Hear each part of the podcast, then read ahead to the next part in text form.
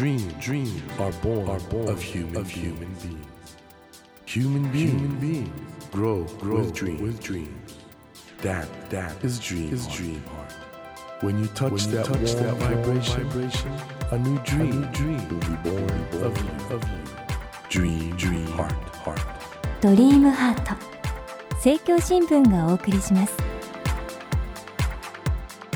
皆さんこんばんは森健一郎ですこの番組は日本そして世界で活躍されている方々をゲストにお迎えしその方の挑戦にそして夢に迫っていきます。さあ今夜お迎えしたお客様はリオデジャネイロオリンピックで銅メダルを獲得されましたカヌー選手の羽田拓也さんです。羽田さんは愛知県のご出身で現在29歳。高校卒業後カヌーの強豪国スロバキアに単身渡り2009年にコミュニウス大学体育スポーツ学部に進学。同大学の大学院を今年修了され現在はカヌー選手として活動されていらっしゃいます。そして皆さんご存知の通り今年ブラジルで行われましたリオデジャネイロオリンピックでスラローム男子カナディアンシングルでカヌー競技では日本初そしてアジアとしても初の銅メダルに輝きました。今日は羽田選手をお迎えして銅メダルが決まったその瞬間の心境やカヌー競技の魅力などいろいろと伺っていこうと思います。カヌーの羽田拓也選手です。本当におめでとうございました。ありがとうございます。てかあれでしょ日本初というかアジア初ですよね、はい、この僕の競技ではそうですね。すごいですよね。本当にもう今まで行けなかったところに行ったという、うん今までなかなかというかずっとアジア人が取れなかった競技なのでその壁を破れて嬉しいです放送見てましたらお父さん喜んでましたよね、はい、でも一番泣いてたのは羽田さん本人ですよね。あれ順位確定してからもずっとなんかもう号泣状態 だったですよね。うんなんか自分後で映像見て、ええ、ちょっと泣きすぎだろういやいやいやまあでもそれだけ嬉しかったというか見てる側もねすごい感動しましたけど、あれどうでした？そのメダル確定した時は自分の漕ぎが終わってゴールした時にタイムがすぐ出るんですけど、ええ、そのタイムを見た時に正直メダルはもう無理だなって思ったんですね。ちょっとタイムが伸びてなくて、え、自分がミスしていたのも分かっていたので、いけて5位6位じゃないかななんていうふうに思ってたんですけど、うん、まあ、後続の選手があと45人いて、はい、こうバタバタっと崩れてきてであと1人崩れれば最後の1人が自分の下に行けばメダル確定っていう時には気持ち悪いぐらいこう心臓バクバクいってしまってでまさかメダル、まあ、メダルを取るつもりで臨んでましたけど、自分がその、ね、メダル確定した時に今までの道のりっていうものが思い出されて。ですよね。高校卒業してスロバキア行ってそれ以来。10年ですね。ちょうどですよね、はい、今年10年ですね。あの時ほら周りの選手も祝福してくれたじゃないですか、はい、あれはやっぱり仲間なんですか？普段からの。はい彼らはもう世界大会ではいつも顔を合わせる世界のトップのライバルたちですじゃあまあライバルなんだけどやっぱり羽田さんがメダル取ったの嬉しかった。彼らがあそこまで祝福してくれたのは、うん、その彼らも僕がずっと海外で10年間トレーニングしてること知ってますしそのアジア人日本人がこの競技でメダルを取ることの価値を彼らが多分一番知ってくれてたと思うので、うん、そういうこともあってああいうふうにこう祝福してくれたと思います。本当我々としても今回のオリンピックで一番ね印象に残った競技の一つだったなと思うんですけれども大変でした日本に帰ってきたと大変というか世界が変わっちゃいましたね日本という国が。どんな感じだあのほら行かれる前もねマツコ・デラックスさんになんかいろいろいじられたりはされてたじゃないですか。その時すでに話題にはなってたと思うんですけど、はい、どんな変化だったですか？マツコさんの番組でオリンピックの前いじっていただいた時は、まあ、全然だったんです。知り合いうちで少し話題になるぐらいだったんですけど、ええ、まあ、オリンピックのメダル取ってからは日本という国が自分にとって違う国になっちゃいましたね。えどういう国になったんですか？以前まではカヌー競技がオリンピックの種目っていうことすら知らない方ばかりでしたので、はいはい、そのカヌー競技のことを知っていただきましたしまたその上に自分のことも日本で知っていただいたのでもう変わっちゃいましたね世界が今は。まあインナー競技って言い方もされることありますけど、はい、あまり知られてない競技が知られるきっかけになったっていう意味においてはね嬉しいです本当に。しかも4年後へのちょっと期待も、はい、お父さんがおっしゃってましたもんね。次は真ん中とか なんか言ってましたよね確かね。まあ自分としても今回銅メダル取ることができたので次のオリンピックでは同じ銅メダルっていうつもりはなくて、まあ、それ以上の順位をと僕も思ってます。すごい、はい、あれですよね。花田選手はあのオリンピックの今回が3回目ですけど、はい。着実に順位上げてきてらっしゃいますもんね。自分でもちょっと怖いぐらいこう右肩上がりでは来れていますね今のところ。そのグラフ伸ばすと次はそうなれるように頑張ります。とは言いながらあの私拝見してたんですけど大変な競技ですねあれね本当に急流であそこを漕いでいくって ちょっと素人にはなんか無理な感じするんですけどどういう感じなんですか実際やってると？おとにかく激流の中を下っていくので、ええその激流を操る難しさっていうのは、うん一般の方じゃちょっと 想像がつきにくいかもしれないですね。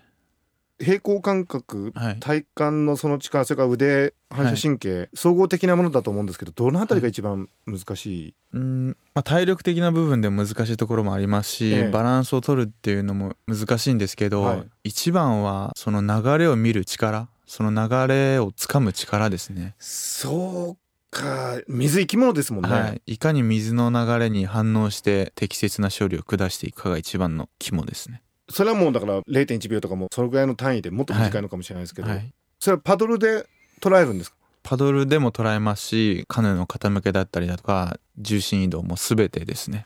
うわ使えるももの全てを使って。じゃあもう単に腕力があるとかいうだけじゃなくて本当に反射神経とか考える力とか推理力とかはいそうです。とにかく体を動かせばいいというものではないので、うんうん。常に適切な判断をして冷静な処理、またゲートに対しての集中力っていうものが一番大切ですねそもそもなんですけどスラローム男子カナディアンシングル。これはあの改めてどういう競技なんですか？まずカヌー競技にも2つあって、はい。スラロームとスプリントって言ってはい。スラロームは激流の中で行われるんですけどスプリントは全く流れのないところで一直線を競う競技なんですね、はいはいはいで僕がやってるのはスラロームの中のカナディアンシングルっていう種目なんですけど、そのカナディアンっていうのは片っぽこぎですね。水をかくパドルのブレードはいはいはいはい。が片っぽしかないんですね。えでカヤックっていうのは両方こぎ。うんうんで両方でこげるんですけどそれでまた座り方も違っていて、うん。カナディアンの場合は正座して、え正座してるんだ、はい。船の中で正座してこぎます。うんうん。でこれ変な話あのカヌーやってる人に聞くとチンするっていうかあのひっくり返ってはいはい逆さまになっちゃったりとかするって言うんですけど、そういうこともあるんですか？しょっちゅうあります。え競技中にもあります？はい練習中にも何回もチンしますし大会中でもチンしたこともあります。えそういう時はもうこうやってくるっとはい、回起き上がる練習をしているので、はい、すぐ起き上がってまた競技続行です。じゃあチンはもう当たり前というか、まあチンをしないようには気をつけてるんですけど、ええ。どうしてもあれほどの激流ですので、ええ。その自分の判断ミスがあるとチンをしてしまう場合がありますね。このカヌー競技用のカヌーはちょっと違うんですか？全く違いますね。全く違う。はい。はい、多分皆さんが想像しているより軽くて、はい、細くて、もっとコンパクトだと思います。軽いんですか？はい、重量で言うと8キロしかないです。えー、嘘？8キロ？女性でも全然子供でも持てるぐらい。8キロ？え僕のリュックより軽いです。えそんな軽いんですか？はい、軽いです。え何でできてるんですか？カーボンでできてます。なので結構簡単に壊れちゃうんですよえね。壊れるんですか？はい、岩にぶつかったりしてですか？はい、すぐ簡単に割れちゃったり。大体どれぐらいで交換するんですか？と使おうと思えば10年でも15年でも使えるんですけど、はいその我々トップだと1年に1回はもう変えてしまいますね。あのパドルの方はどうなんですか？パドルもカーボンでできていて、ええあれは本当に軽いですね。もう何キロもないぐらいだと思います。あの水をねこうやってしっかり捉えるから、はい頑丈なんでしょうけどはい、軽いんですね軽いですね。これ全くの素人がはい競技用のカヌーに乗ったらどうなります、人によりますね。もう座ってられないすぐチンしてしまう人もいれば、はい割と平気ですぐこぎ出せれるような人もいますね。ただ乗ってるだけだと安定しないんですか？左右が乗ってられない人の方が多い気がしえますイ。メージとしてはじゃああの自転車に近いんですかね？補助輪がない自転車みたいなそんな感じだと思います。じゃあバランス取れない人は本当にコテンといっちゃいますね。え怖いですね、はいチンってだって逆さまになっちゃうんですもんね。ザブーン。えそれ素人がチンしちゃったらどうなっちゃうんですか？えこんなこと言うとあのカヌーすごい怖い競技だと思われるかもしれないんですけど、まあチンしたらすごい簡単に抜けれるようになってるので、あ焦らなくても。はい、ちょっとメイクが落ちるぐらいで。面白い。あの羽田選手今あの目の前にいらっしゃるんですけどムキムキ？すごいですね。胸のあたりとか。最近よく触られます。あとやっぱり日焼けしてますね、一年中やはり太陽の下を求めてカヌーを越えてるので、ええ。日焼けを一年中してますね。あの普段のトレーニングはどんなことをされるんですか？シーズン中はカヌーがメインになるので、ええ。だいたい朝1時間半2時間でまた午後1時間半2時間こいでで1日の終わりに陸上トレーニングしたりしますね1時間半2時間っていうとそれだけで34時間じゃないですか。はい。あの激しい運動を34時間やるんですね。かなりお腹いっぱいになります。えその上にまだ陸上トレーニングです？る毎日するわけではないんですけど、やはりカヌーばっかりしてしまうと筋肉が偏ってしまうのであその補強という意味も込めて。みんながこんなのはやってないだろうっていうようなトレーニングとかもあるんですか？と冬場になるとカヌーは全く乗らなくなるんですね、ええ陸上トレーニングが主になるので僕が取り入れてるのは機械体操だとかえ？クロスカントリースキーとか。クロスカントリースキーもやるんですか？はい。ヨーロッパでは誰もが取り組んでいるトレーニングの一つですね。持久力を冬場培わなければいけないので、はい。クロスカントリースキーっていうのは上半身も使う全身運動の本当に持久力にもってこいのトレーニングです。えってことはオフはない感じですね。今がオフですね。そのオリンピック後っていうこともあるんですけどやはりシーズン終わってから1ヶ月2ヶ月ぐらいは大きく休みを取って次のシーズンに向けて体のケアをあします。して冬になるとまたそういうはい。トレーニングを始めると、ただこの練習場所がなかなかないようなイメージもあるんですけど。なかなか日本ではこう練習場所なくはないんですけど、ええ。カヌースラロームの競技は人工のコースで行われるんですね。はい天然の渓流ではなくてオリンピックだとかそういうトップレベルの競技会は人工のコースで行われるのでそういった人工のコースが日本には今ない状況ですね。あの羽田さんのね今回の活躍見てね子供たちがじゃあ僕もやりたいっていう時どうすればいいんですか？まあカヌーを体験できるところは日本中至る所にあるので、はい。まずそこで体験していただいて、うん。でカヌースラロームの競技の方に興味持っていただけるた場合は僕に連絡してください。えいいんですか？僕に連絡し。じゃあ全国で良い子の皆さん、えーもしカヌースラロームね興味がある方は羽田選手にご連絡ください。待ってます、はいありがとうございます。あのー羽田さんの愛称羽田クっていうのはこれいつぐらいからなんですか？えっとそれもマツコさんの番組でコさんの命名。はい番組の中で「羽田く」って言っていただいてそれからいろんなところで言っていただいてます。これはもう定着しました？羽田ク定着しつつあるのかな？その羽田くさんにね今日はいらしていただいてるんですけどもこのカヌー日本だとどこに行けば生のカヌー競技って見れるんですかね？まあ、日本中至る所で大会は開催されてるんですけど、はい。一番大きな大会だと富山県で行われる全日本選手権がありまして、はいはい。で僕が唯一参加する国内大会がそこですね。見応えはあると思いますなるほどね。あのその競技やる水面以外にも練習用の水面とかもあるんですか？練習用の墨はないですね。じゃあもうそこでも。はいそこで実際に。本番は例えばスラロームとかだと何回ぐらい練習できるんですか？そのコースで。コース自体ではその本番前に2週間前に入っえてえ。練習はできるんですけど、はいその本番ではゲートセットそのゲートが設置されるんですけど、はい。その本番用のゲートセットは前日に発表されてそれではもうぶつけ本番です、本当ですか？はい、すごい適応力ですね。発表されて前日にもう完全にイメージを作っておいてぶつけ本番なんですけどそのイメージ通りに行くことがほとんどないのでその場その場でどれだけ正しい判断を下してゴールまで競えるか。そこが一番難しいところでもありカヌスラロームの魅力でもありますねあそうなんだ。じゃあね本当に有力選手でもゲート通過失敗しちゃったりとかいうこともあり得る？しょっちゅうです。はい。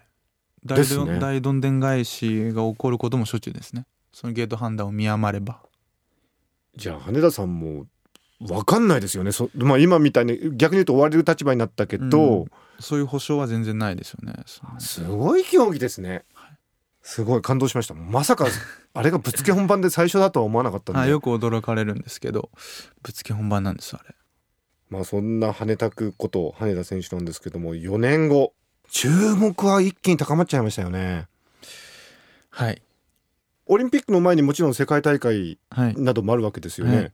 直近の大きな大会っていうとと来年の4月にその全日本選手権があってそこから徐々にこう世界大会が始まって、ええ。9月に一番大きい世界選手権というものがあります。当然もう日本のメディアも注目していくわけじゃないですか、はい。どういう今思いで？まあ、4年に向けて世界大会でコンスタントに成績残すことがこうより注目度を高めることにつながると思うのでできるだけ多くの表彰台に乗れるように頑張りたいと思います。今競技者としての課題は自分ではどういう点にあると考えてらっしゃるんですか？まあいろいろあるんですけどやはり欧米選手に比べて少しフィジカルが弱くて、うんうん、そこを技術で補って戦っているという部分なので、はい、まずそういうハンデとなる部分を一つ一つこう潰していって4年後にはこう胸張って戦えるように頑張りたいと思います。フィジカルってのはつまり筋力とかそういう部分ということ？基礎体力とかですね。なんですね、はい欧米選手はカヌーやってる方ってどういうなんか特徴があるっていうか どういう人たちなんですか？例えばオフの時ってどんなことしてるというかみんな、やはりこうみんなすごく追い込んで1週間終えるので、ええ、僕も含めてですけど、はい、家でゆっくりすることが多いですね。あもう何もせず。もともとでも皆さんあれですかね？カヌーに入っていく理由はやっぱり好きというか、うん、ヨーロッパでは至る所にコースがあったりして、はいはい、クラブチームもたくさんありますので、えー、日本で少年野球を始めるような同じような感覚だと思います。それぐらいヨーロッパでは身近ですね数が。クラブチームっていうのは要するにプロってことですか？はいそうですね、はい、へえじゃあ普段はそのクラブチームでみんなで競って練習してて、はい、そこら辺の環境が全然日本とまあ、うん、全然違います。違うんですね、はい、逆にじゃあ日本で今カヌー競技やってらっしゃる選手ってどうやって強化してるんですか？もう個人一人一人が頑張ってますね。働いてやってる選手もいれば、スポンサーを探したりだとか県に所属したりだとか様々ですね。じゃあもうカヌーの競技やってる方々も羽田さんのこの快挙って本当に我がことのように喜んでるうん喜んでいただければいいなと思ってます。そういう意味においては東京大会ちょうどよかったですね。日本のカヌーが注目されて、うん、今回すごくいいきっかけが作れたなと思っています。今回をきっかけにカヌー競技も認知すごく高まったと思うので、え4年後に向けて、まあ、普及発展していければなと思ってます。頑張ってくださいね。東京も。でも東京のプレッシャーはもう すごいことになりそうですもんね。今から言ってもしょうがないですけど、はい、まあ、東京のプレッシャーもそうなんですけど、え今まで注目されない中で、はい、もしかしたら注目されないような成績残したまま自分の競技生活終わっちゃうんじゃないかなっていう不安がずっとあったので、リオもリオでプレッシャーはあったんですけど、はい、でまあ、今回銅メダルを獲得することができて少し肩の荷が下りたというかあじゃあ楽しんでできるところもある、東京オリンピックはこう純粋に挑戦という気持ちで臨めればいいなと思ってます。意外とそういう時にねいい成績になったりしますもんね。どうでしょう？いやもうね羽田選手にはもうちょっと2020の金メダル目指してあの番組としてもねこれからも全力で応援していきます。ありがとうございます、はい、ということで、えっと、また来週ねあのいろいろお話を伺いたいと思います。あの来週はぜひあのスロバキアのねあの練習環境のことなどいろいろお聞かせください、はい、ドリームハート今夜はリオデジャネイロオリンピックで銅メダルを獲得されました。カヌー選手の羽田拓也さんをお迎えしました。どうもありがとうございました。ありがとうございました。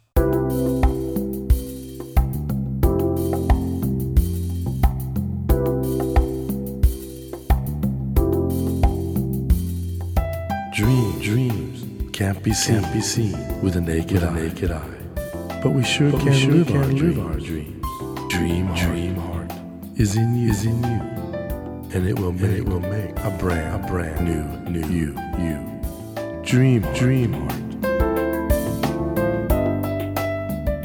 日本そして世界で活躍されている方々をゲストにお迎えしていますドリームハート今夜はリオデジャネイロオリンピックで銅メダルを獲得したカヌー選手の羽田拓也さんをお迎えしましたあの羽田さん本当にね一緒にスタジオにいるとまっすぐで真面目でこれすごいことですからね。日本人としてだけじゃなくてアジアで今までね取ったことがない競技で銅メダル取ったわけですからいやこの人間力っていうのがねすごいなと思いました。